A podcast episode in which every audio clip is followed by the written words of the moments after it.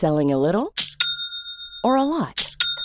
Shopify helps you do your thing however you cha-ching. Shopify is the global commerce platform that helps you sell at every stage of your business. From the launch your online shop stage to the first real life store stage, all the way to the did we just hit a million orders stage. Shopify is there to help you grow. Shopify helps you turn browsers into buyers with the internet's best converting checkout.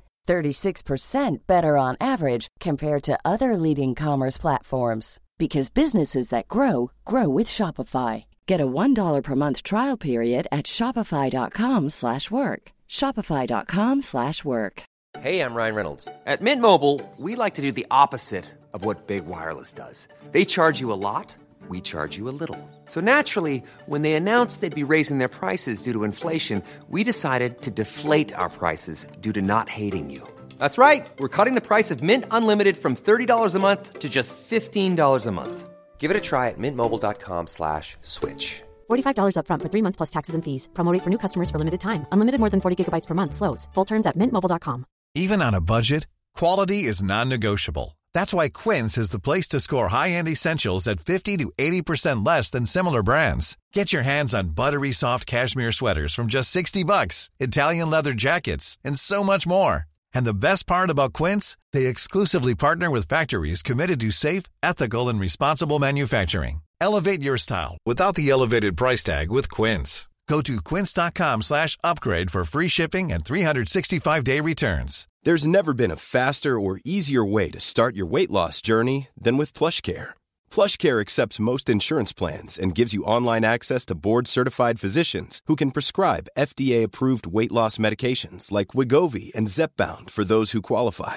Take charge of your health and speak with a board-certified physician about a weight loss plan that's right for you. Get started today at plushcare.com slash weight loss. That's plushcare.com slash weight loss. plushcare.com slash weight loss.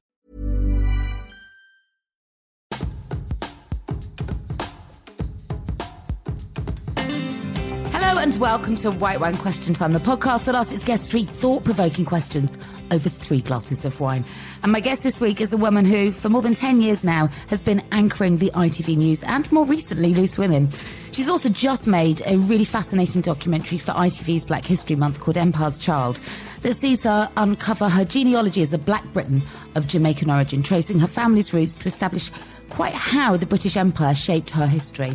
She makes some very surprising, emotional, and at times difficult discoveries. Most notably, that her five times great grandfather was a slave owner in Jamaica who'd had illegitimate children with women on his plantation, and that her four times great grandparents were born into slavery but were also amongst the first Jamaicans to be freed and unslaved. Her own parents arrived in the UK in the 1960s from Jamaica as part of the Windrush generation, and she and her two siblings were raised in Greenwich, London.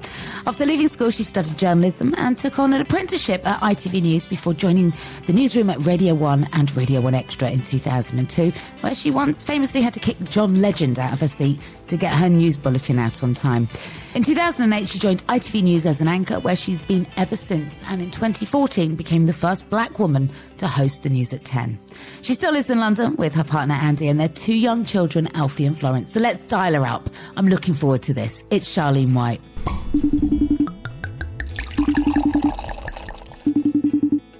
Hello, Kay. Hello, hello. How are you? We've just been rem- we've just been reminiscing offline about the one and only time we met on Yeah. a dance floor. Yeah, and I, I feel like every single one of the stories we were just sharing completely inappropriate for this podcast. Totally, which is why we're not sharing them. Some conversations are meant to be kept private. Absolutely. And then, and yet here you are, all these years on. 2014, you make the history books as the first black woman to host the news at 10. Number one, shocking that it took so long. Yeah. Number two, bloody well done. Thank you. Do you know what? I didn't realise that it was when I did it, and that's probably a good thing. Um, it's the one and only time in my life where somebody has seen something in me that I didn't see in myself. So when my boss oh. called me, my boss Robin, who I shout from the rooftops because he was a massive supporter of mine and still is, even though he's retired. He called me to ask. He was like, "Hi, Charlene. Uh, there's um, we've got a gap in the rota uh, for news at ten coming up in about two or three weeks, and just wondered if you'd like to do it. The problem was, Kate, is I'd been in an award ceremony all day, so I'd been on prosecco and champagne. Yeah for hours. I then left the award ceremony to go to a leaving do around the corner from work. And by that point, I'd had another two gin and tonics. And then my boss calls. So when he said that to me, I couldn't quite get my head around it. I'm like, oh, right.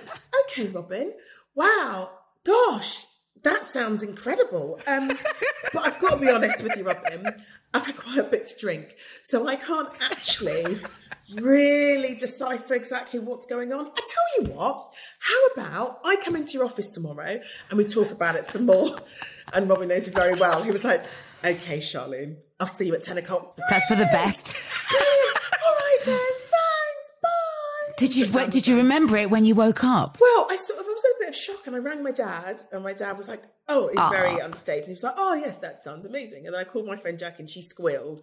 And she went, so what's going to happen? I, went, I don't really know because I didn't bother finishing the conversation, um, but we'll talk tomorrow. um, and then went in, and of course it was real, um, and it was amazing. I know it's so, it's so me. Robin knows me so well, so it didn't come as any shock to him whatsoever that I couldn't discuss be doing news at ten because I was drunk. Um, and then went in and spoke to him about it, and he was wonderful. And actually, on the day I didn't know that I was the first one. All I wanted to do that day is I work as I'm sure you have done as well, I work with around the most amazing people in our newsroom. And from the moment they realised that I was going to be presenting news at 10, they were, I and just literally came together to almost lift me to make sure that I felt like I could do it. How lovely. Julie Etchingham sat me in the studio with her one afternoon and ran through everything with me and taught me through how News at 10 works. Every single person on the production team had my back and they were like, you can do this, you'll be brilliant.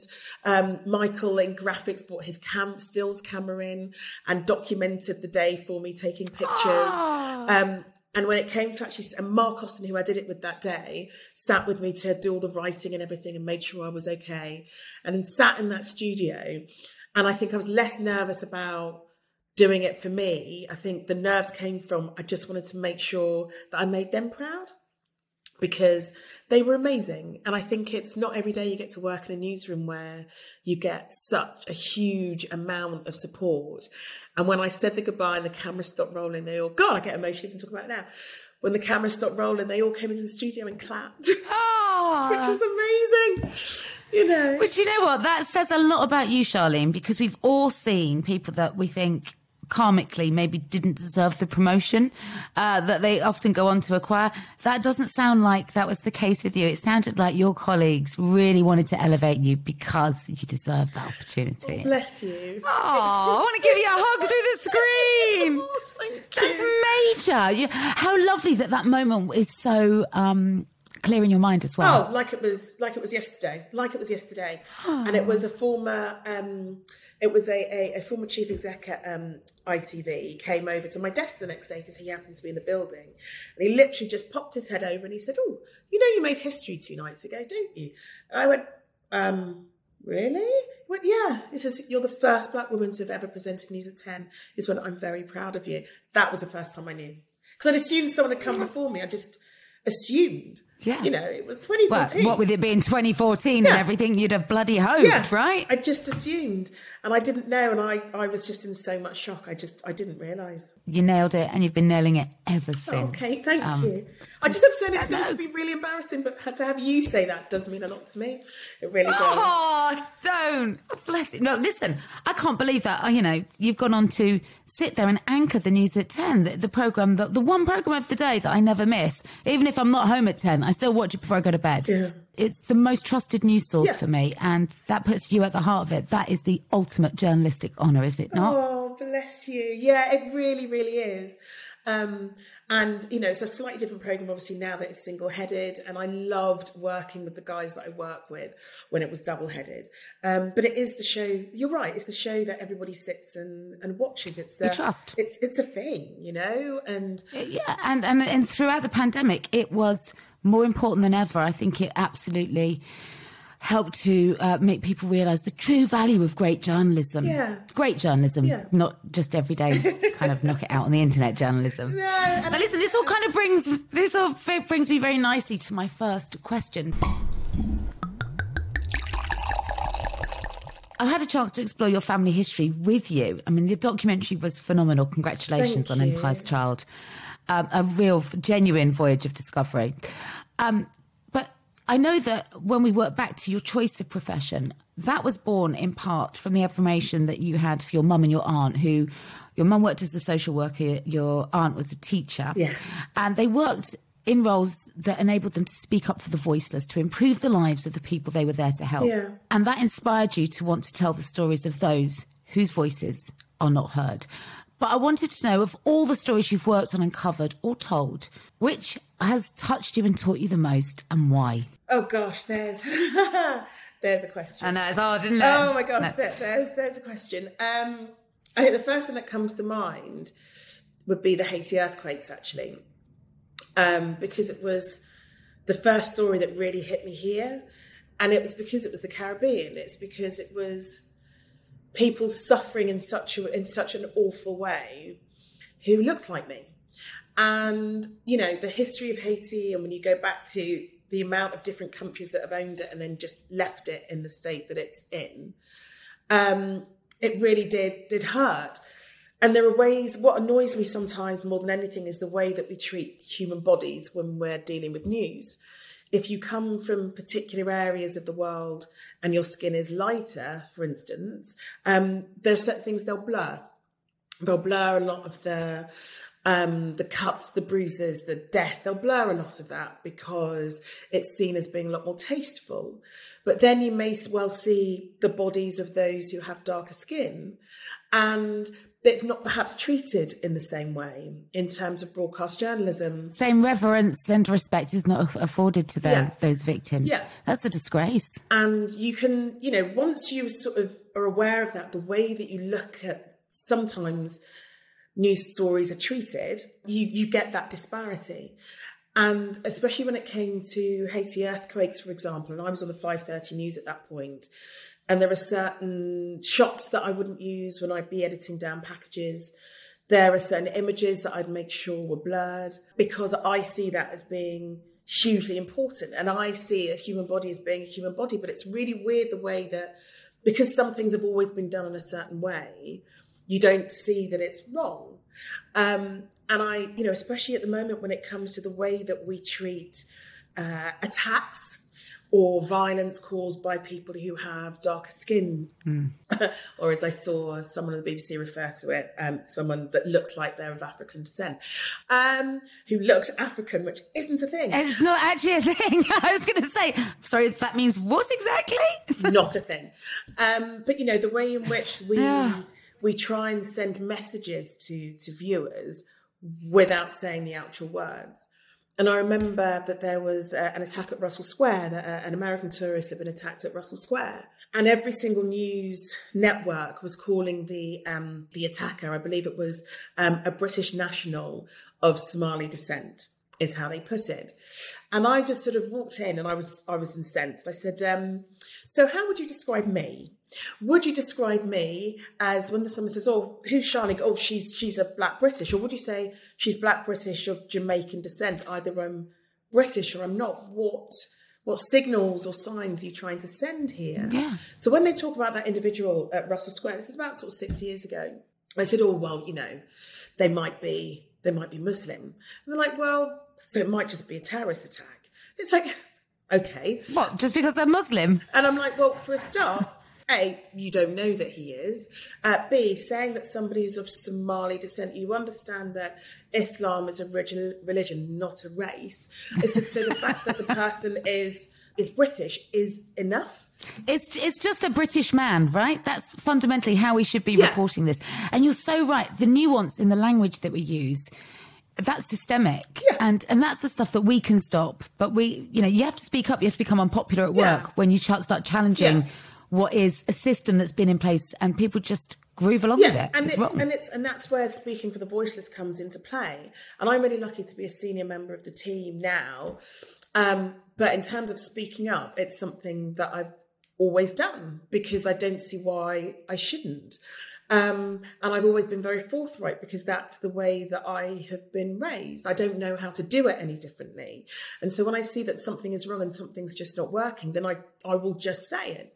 Um, and again, you know, working in the newsroom that I work in, it's never, I would never say that it's gone down badly at all because of the way that I will deal the situation because you bring up a subject and it does make people think. And that's why having different people who think in slightly different way can only ever enrich a business, a newsroom, because actually you start questioning what it is that you're doing. I mean, I remember when there was a, a group of fantastic women who had circumvented the, the world, and they were the first group of women to ever do that. And I think somebody had written from me for me the four mums who circumvented the the world. And I was like, not reading that. I said, yeah, but they are mums. Really? Because when four men have done it, have you called them the four dads who circumvented? Four dads no Oh, well, no. Oh, and then they sit and then they think and they'll never do it again. But exactly, I, you know, the number of times, Charlene, I, I get asked a lot in interviews, how do you juggle life as a single working parent? Well, like, would you ask single dads that question? No. Or people go, who's who's looking after the kids today? Well, you don't ask a guy that. It's like, working working really? dads not It's- a thing. No one talks about talks about the working dads. It's all about the working mums. It's like No. oh, Yeah. But equally, the language that we started to see really, actually, I felt was properly challenged um, via the media uh, with the with the terrible murder of Sarah Everard, when the first rush of kind of you know of reporting and really sort of sort of sitting around some of the stuff that had come from official police spokesmen was about how women should better protect themselves. It's like, no, no, hang on a minute, we're just getting home. How about you guys talk about how you can stop murdering and raping women? That's the conversation, not how we can do our very best to stay as, as, as well clear of you, you guys as possible. I mean, it's just insensitive. I know, but then it's it's interesting, isn't it? Because for for generations, that's how those stories have been told. We have always been seen as being um, the one at fault, and we know that because historically, when it came to women being attacked, they'd be talking about what they were wearing and what their sexual activity had been like in the past. Because of course, all those must be reasons why you're in the situation that you're in. And I think only now you know, and I think social media does have a part, part to play in that because I think a lot more women we felt more empowered to to to expose the wrongs, to talk about the wrongs, to talk about language, to talk about blame in a way that perhaps wasn't heard before. Um, and it's a really interesting moment in time that we're living in at the moment, where the fact that you are talking, you know, we're speaking up against a police uh, constable or you know, a head of police go, no, your advice should not be to women uh, that they, sh- that you know, perhaps they should be walking around in groups, or perhaps they should talk to a bus driver and get them to help them. It's like, no, you need to talk to the people who are doing the attacking. They are the ones that are wrong. Yes. But for generations, Exactly. we've been the ones at fault. We have been. Ah, it's just, it's, yeah. So, but, you know, I think, I think, you know, clearly you've played a part in challenging the use of language, which is really, really important. Yeah, as we and also all attempt to change and shift our, our, our language and just become like a little bit more 2021. yeah, and also sort of think about the way in which we treat stories generally, the stories that, you know, would historically be brushed under the carpet because um, the child wasn't attractive enough or the, the mum wasn't attractive enough or, you know, all these reasons why, all these reasons that are given for not doing particular stories or, you know, it's that story's a bit too black or that story's a bit too South Asian or that, that's, oh no, we don't want to do that. You know, all of those things that historically everyone's just gone, yeah, no, that's right, that's true.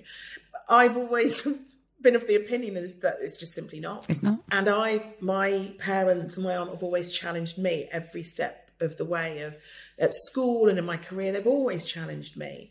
And so challenging other people and challenging what is seen as being the norm is actually something I enjoy. But you're very good at it. I think actually mixing things up a bit, mixing things up a bit and getting things to people to think a bit more you know, that's the exciting thing about doing the jobs that we do, doing things as they've always been done.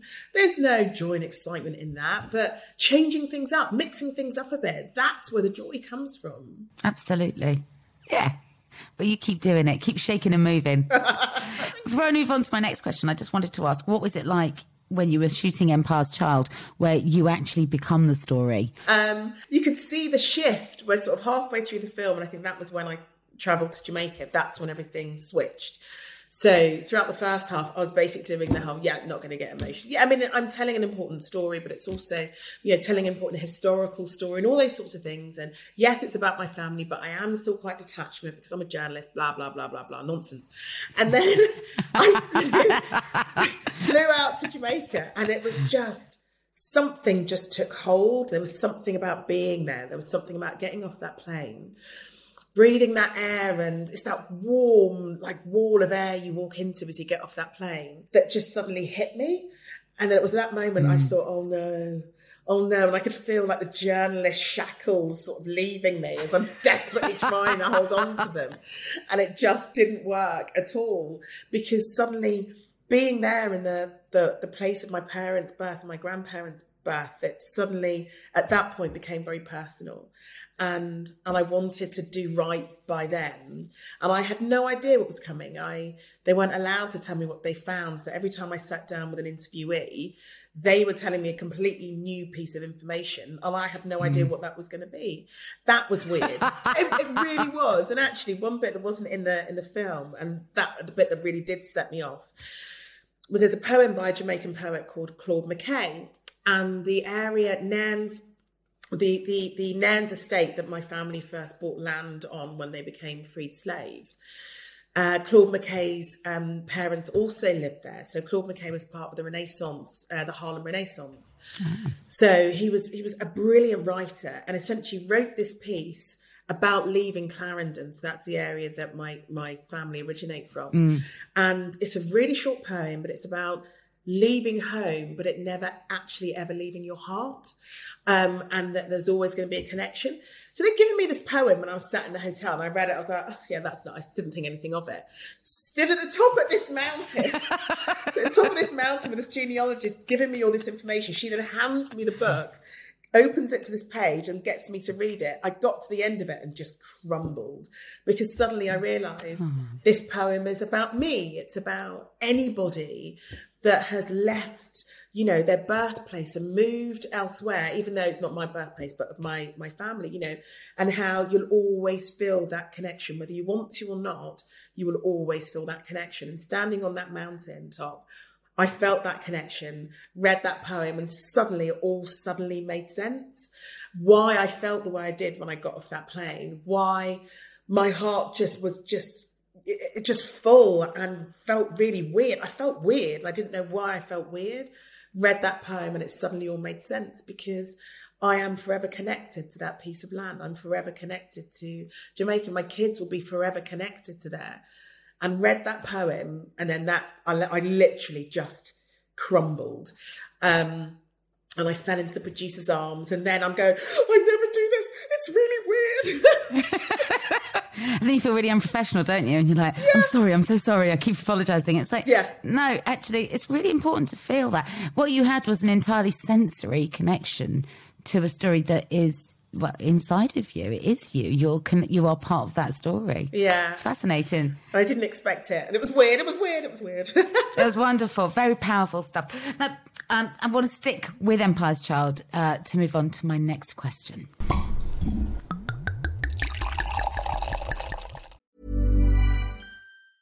There's never been a faster or easier way to start your weight loss journey than with PlushCare. PlushCare accepts most insurance plans and gives you online access to board-certified physicians who can prescribe FDA-approved weight loss medications like Wegovy and Zepbound for those who qualify.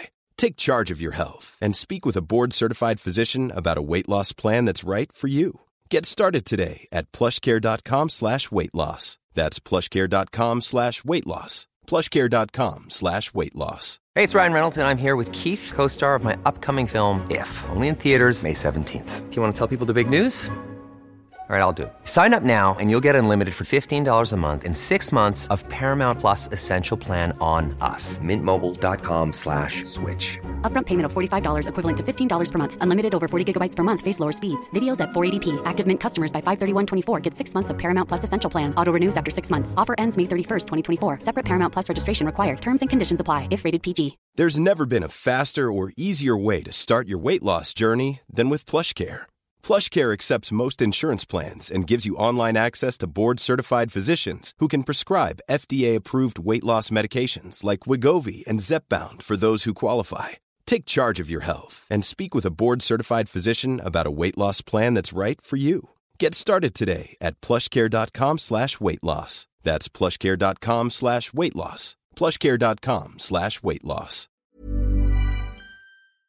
In the documentary, you meet the man who transformed your parents' fortunes after giving them lodgings when they arrived in the UK at a time when, um, let's be honest, very few would. It enabled them to get themselves eventually onto the property ladder and ultimately to build a prosperous future as a family. And this guy's 91 now. I loved it. You went to visit him. He still has the same stair carpet and Yeah. it's pristine, by the way. I mean, has it been covered in plastic all these years or They, what? they just don't make them like they used to, Kate. But I wondered, do you have your own equivalent of him? Can you think of a time when an act of great support or kindness or faith was transformative for you? Yeah, actually. Um, yeah, it would be my first ever foray into into TV. Really, if we're talking sort of career stuff. Um, you know, being a broadcast journalist and doing telly is what I've always wanted to do, and I wasn't really sure how to navigate that. And I was at Radio One and One Extra for a little while. I went on this road show and I was in Sheffield and I didn't want to go to Sheffield to do this road show because I had a night out plan with my mates on the Saturday night and I was going to that club and I was going to out with my mates and nothing was going to stop me. So I went up to Sheffield on the Friday, helped them to set up. And then on the Saturday, before the public came in, we had to test the auto cues. This guy said, Oh, Charlene, and this other guy, girl, Hannah, can you get up on stage and just make sure we've got it at the right distance? We did that, finished that, was literally five minutes, went on with the rest of the road show. I left, got on the train back to London, went raving, didn't think anything of it. Went rave. I love it. Yeah, basically. They're like, Are you not staying? No, I'm Oh, going out. I'm raving. I'm out, out. Yeah, basically. Um, and then about two months later, I get this email. I'm sat in the office and I get this email, and it turned out that the guy who was comparing, who'd asked me to get on stage, was the um, editor of BBC Three 60 Second News. And and he said to me, so from the moment you walked in to the marquee to do the roadshow, she says, I knew there was something different. He said, so I got you to get up on stage to read the auto cue because I just wanted to make sure. And I'd like you to to come in and do uh, a screen test. Wow. what? And I went in, read like 60 seconds of news. I got out of the studio from doing the screen test, and he just went, Have you got your diary so we can start booking you for shifts? That stuff And never that happens it. anymore now, does it? You have to have 85 meetings with 35 Yeah. agents and yeah, and so on and so forth. Yeah. Wow. He was quite he's quite a special person. His name is Nicky Shinnon, he's quite a special person.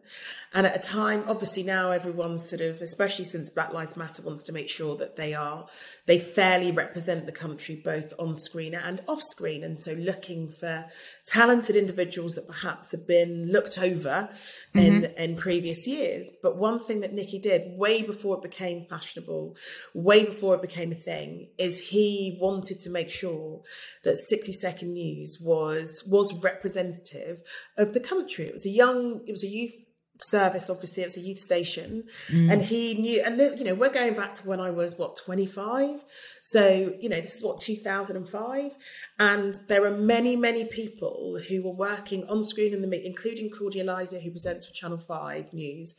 He spotted each and every one of us in mm. really different situations, saw something in us, and brought us into the fold. And many of us wouldn't have on-screen careers if it wasn't for him. He was amazing. Before, you know, he saw that he was in a position of of power and an authority. And he changed the lives for, for so many of us. And I'm forever thank he didn't have to do it. He wasn't forced to do it. He wanted to do it. Um, and that completely changed the course of my career. So where were you working at the time? Were you doing one extra? Yeah, I was doing one extra in Radio One, um, and I loved, I love radio, I love radio, but TV was always my goal, and it always just seemed to be a bit of a closed shop. Really, I wouldn't say, you know, I didn't go to Oxbridge. I don't have like a super posh you know, received pronunciation accent. Um, I don't come from a family of media people, so it just seemed out of reach. Radio One was didn't seem that out of reach to me because it was young people, and especially One Extra. Yeah, you know, it was a fantastic, fantastic station that was full. I've never worked with so many minor- ethnic minorities before in my life. It was incredible. And actually, it had the effect of making me think that that's what all of media was like. So when I left there and went on elsewhere, and I was like, oh, wow. Yeah. Okay. Yeah. Um, it's funny, isn't it? Because you, you kind of glide through your childhood, uh, forming your own ideas about what the world is going to be like for you. And, and then when you step out there and you realize that somewhere like One Extra was probably incredibly diverse in comparison to other newsrooms around the country. Um, I mean, I'd, I'd never really understood what sexism was until I went to work. Then I got it. Yeah. Yeah. But also, it would just, I would find it quite shocking. I remember being away on an away day with all the other editors in the group, uh, and they were all male. And all lovely, by the way, but there was the expectation of anyone fancy a cup of tea? Right, Kate, 12 teas, please. And I'm like, sorry? no. it was stuff, just, you know, nothing horrible, but just The nuances, assumed. it? It's the nuances. you know, Yeah. and no one can prepare you for that. No. At all, because you sort of school and college and uni, it's like, you know, everything seems balanced, you know, and then they put you out into the open world, and then that's when reality kind of hits you. Yeah. Um, and I'm not sure anyone can truly prepare you for that. And it is really much a sink and swim. Yeah. you know what was amazing is we all worked in this incredible environment at 1Xtra where we could go down to soho and go to mr jerks and someone would buy i don't know a curry goat and rice and peas for lunch come back and the reaction would be oh my god what is that? What's that smell? You know as you may do in other newsrooms the reaction would be i cannot believe you've gone to mr jerks and didn't tell anyone and take an order. You know that would be that would be the, the reaction. And I think part of me being who I am was also shaped by being there too, because I never had to second guess myself in terms of thinking if I suggest this story, is this going to be seen as too black? If I talk in this particular way, mm. will people take me less seriously? If I turn up to work wearing, I don't know, Air Force Ones or something, will they see me as being a bit of a joke? I never had to think about any of those things because we're working in an environment where we're all very much like each other. So I never had to have a filter.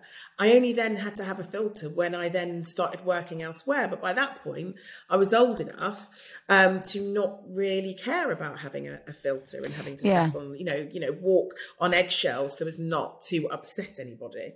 You were able to grow as you rather than conforming into some kind of expectation that people have of, you know, identikit Stepford wife style journalists in newsrooms. Yeah. So actually, that what that 1Xtra Radio One environment was probably really important to the professional you grew up to be. Yeah, a one hundred and ten percent. The way I, the way I write is very different because I remember our um, our editor would always say, "Write as though we're sat in the pub over a pint and you're telling me a story." That's the way that we write news.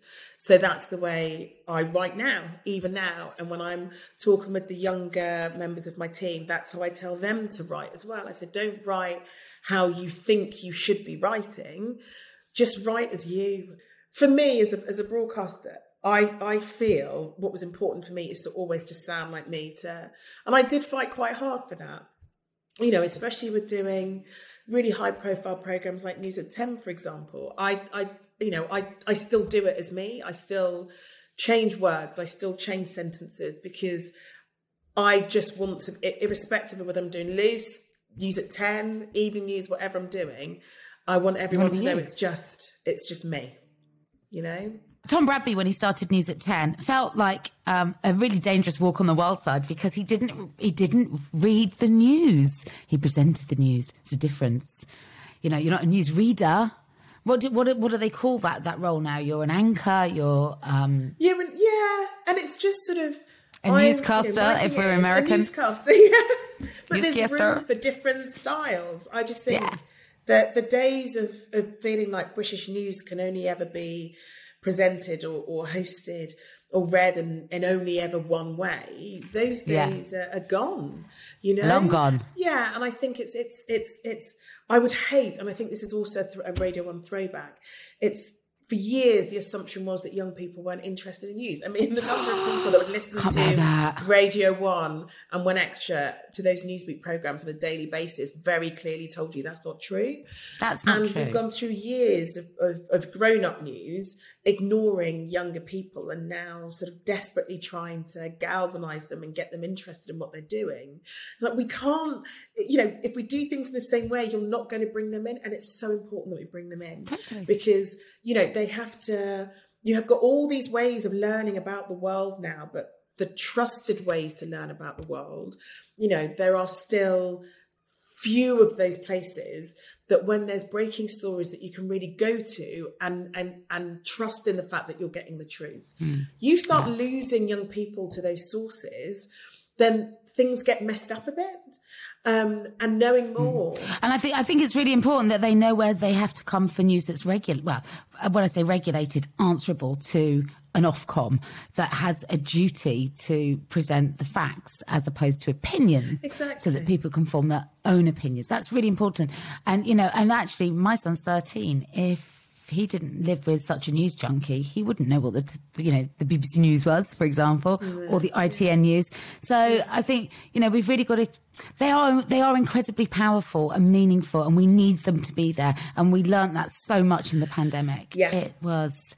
It was, you know, the news became the new prime yeah time. and, and i think and that proved just how important those services still are because millions of people every night during especially that first lockdown you know they they wanted to know what was happening. They needed to know what was happening because we're all sat in this awful situation and we're scared and we don't know what to do and we've seen how dangerous those unregulated news sources can be. Hugely dangerous. Mm.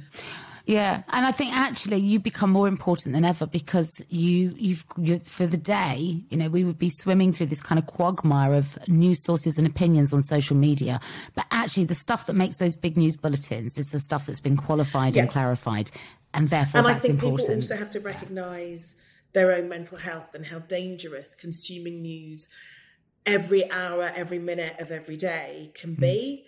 And the fact that the way that we do it is we are protecting your mental health. And I'll use this, you know, to go back to Sarah Everard, I'll use that as as an example. When the police released a lot of their footage, um, once he had pleaded guilty and the court case was finished, there was a lot of stuff that was footage that was released that we had on news programs, obviously. But then an individual Instagram accounts and Twitter accounts, people were posting up the videos of when he was first interviewed, for example. They were doing all of that stuff. So you'd just be scrolling through and you'd see it time and time and time again. And it got to a point, like, actually, I can't look at my Instagram and my Twitter today because I haven't asked to see all of that stuff. You, there is no warning before I mm. see all of that stuff um, it's you know you see the picture in the video first, then you see the words. Then it's like, oh, it's a trigger warning. But I've already seen it yeah, before you your words. Whereas when we do it, we say before we show you anything, you might find this disturbing. We are giving you a chance to opt out if you don't want to see what it is that we're broadcasting. There's a But governance to it, that's- yeah. If people are scrolling through those videos and that footage all day, every day, that has an effect on somebody's mental health. And I don't think It does. that people really quite understand when they sort of talk about the media, which is not one homogenous thing anyway, but when they talk about the media, well, every time you post these things up on your accounts, you are becoming a part of that, but unregulated. And you're not giving somebody a, cho- a choice as to whether they see it, whether they engage with it, or, or you have no idea what impact that's going to have on an individual. can they handle it? Yeah. Exactly. And I'm such, it's something I'm really passionate about is people understanding their own mental health when news is concerned. You're you're quite right. I think social media has got a lot to do uh, if if it's going to remain pertinent and important, but not damaging. Yeah. And I think for individuals, just think a little bit more about what it is that they're posting You and share. what you're sharing. Because there are news sources around where if you want to watch something, you can, but it doesn't mean that everybody needs to. because what is it that you're gaining from from doing that you know you can have like a thousand people all all sharing that video of him first being interviewed and it's like you don't all need to do that you also need to understand that you also as an individual have a responsibility and i don't necessarily mm. think people are yet seeing it in that way. So I will never, I will never just. But again, is, is that is that not down to language? Do you think? Because I don't think people realise that the moment you open a Twitter account, a Facebook page, an Instagram account, you are a publisher. No, I don't think they realise that. That is what they you are. Yeah. So if, yeah. if, but if you know, if that's what it's, mean, this is what I keep saying to my son. Every time you hit that share button, you're publishing content about your life. There's a digital footprint that remains there forever. You have to, you have to really want to own that moment to share it. Yeah um, yeah, it's tricky. It's tricky. The lessons, the lessons are long, hard, and very much ongoing, aren't they? They, they really front? are. Yeah. They are, and it's not going away anytime soon. It's just a question that leads to a question that yeah. leads to a question. Which, uh, speaking of which, I've got Ooh, my last question okay. for you. This is uh, this is your third and final question.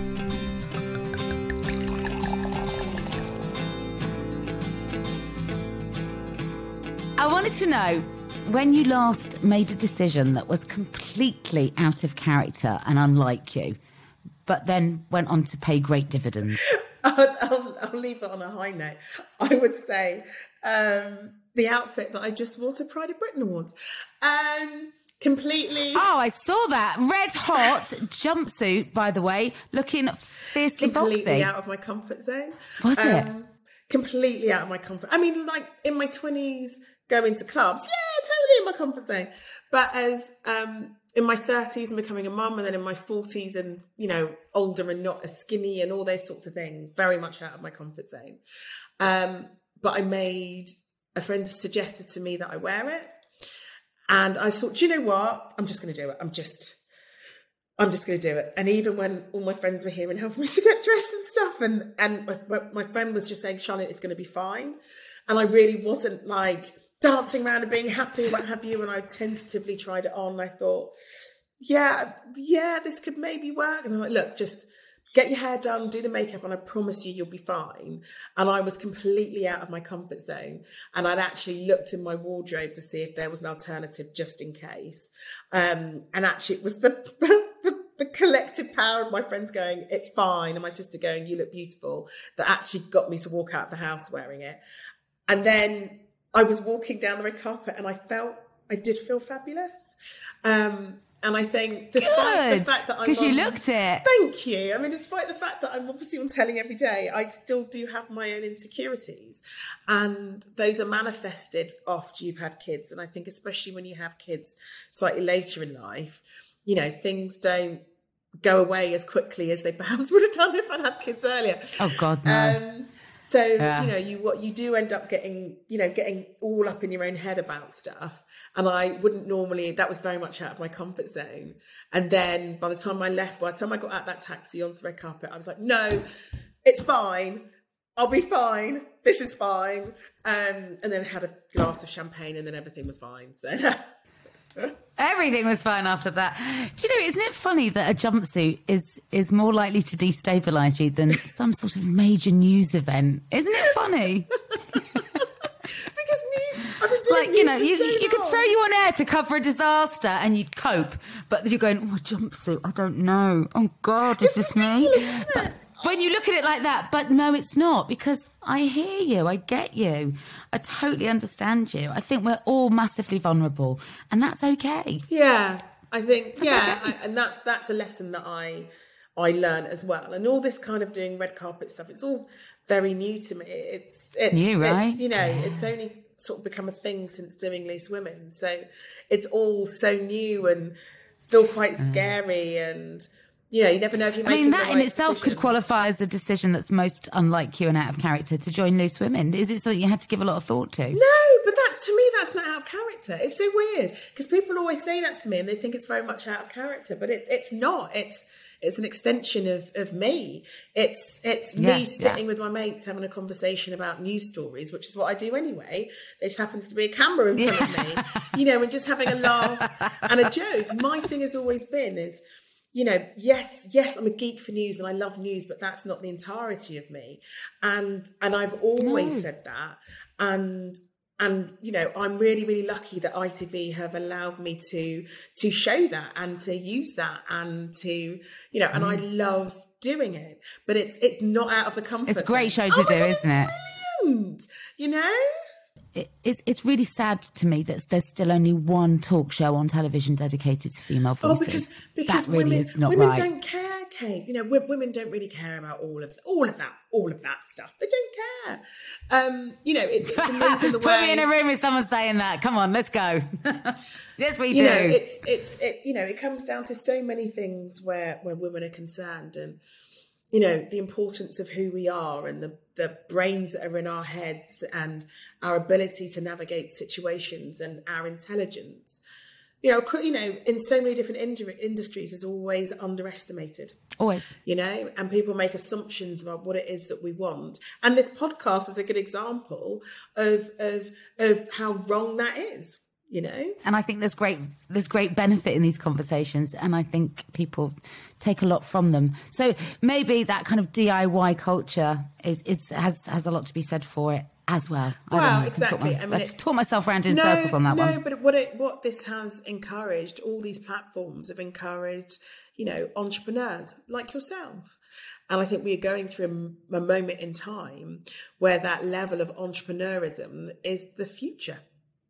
You know, and and we can we can see that through influencers, for example, who work very hard in their careers online, all these sort of people who are essentially entrepreneurs. They may not necessarily have the respect levels that they should get for for their work, but the reality is they're entrepreneurs, and that should only ever be celebrated. Do you think of yourself as one? No, no. I have a short attention span, Kate. So as much as I'd love to sort of go out and do it alone and look, I always have ideas. I'm like an ideas person. But as all my um, school reports all say, I'm great at the idea, really bad with the follow through. Um, so I would, you know. Yeah, but that's but that's fine. You can you can just populate teams to, to pick up on all this. The thing is, we should know we're, we're not all good at everything, right? And an ideas person and a, a creator, an originator, that that's valuable. And also, I would argue that as somebody that has multiple irons in multiple fires, you are already very much an entrepreneur. Oh, thank you, Kate. Oh, oh, Kate, you're good for the soul, man. Thanks, thank you. I'm also good for the dance floor, and that's where I'd like to see you next time, please.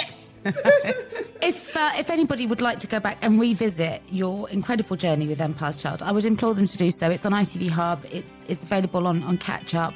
Please go and watch it. You'll learn an awful lot about the history that should have been taught in our classrooms. Still, really isn't, but hopefully is about to be. Um, and that's the story of, of, of all of us, the the people that make up this great nation um, that we so boldly called Great Britain. Thanks, Kate. Thank you. That's it for this week's White Wine Question Time. As always, the show's produced by me, Kate Thornton, alongside Gabriella Colasurdo, Richard Hatherall, and Libby Knowles for Yahoo UK. Our beats come courtesy of Andy Bell. I'll be back next week. Until there, take great care out there.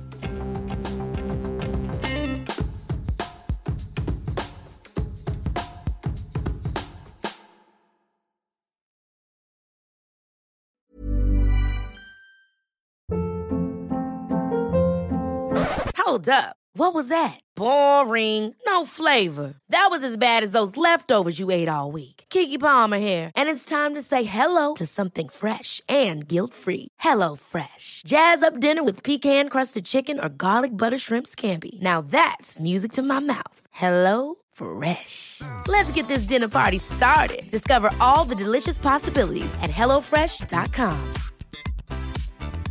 Want truly hydrated skin? Meet Osea's Body Care Breakthrough Hyaluronic Body Serum. It's clinically proven to increase hydration by 161%. It's lightweight, fast absorbing, and delivers 24 hours of hydration for silky smooth skin without any sticky afterfeel. Treat your skin to clean, vegan skincare from Osea. Get 10% off your first order with code SUMMER at OseaMalibu.com. That's O S E A Malibu.com code SUMMER.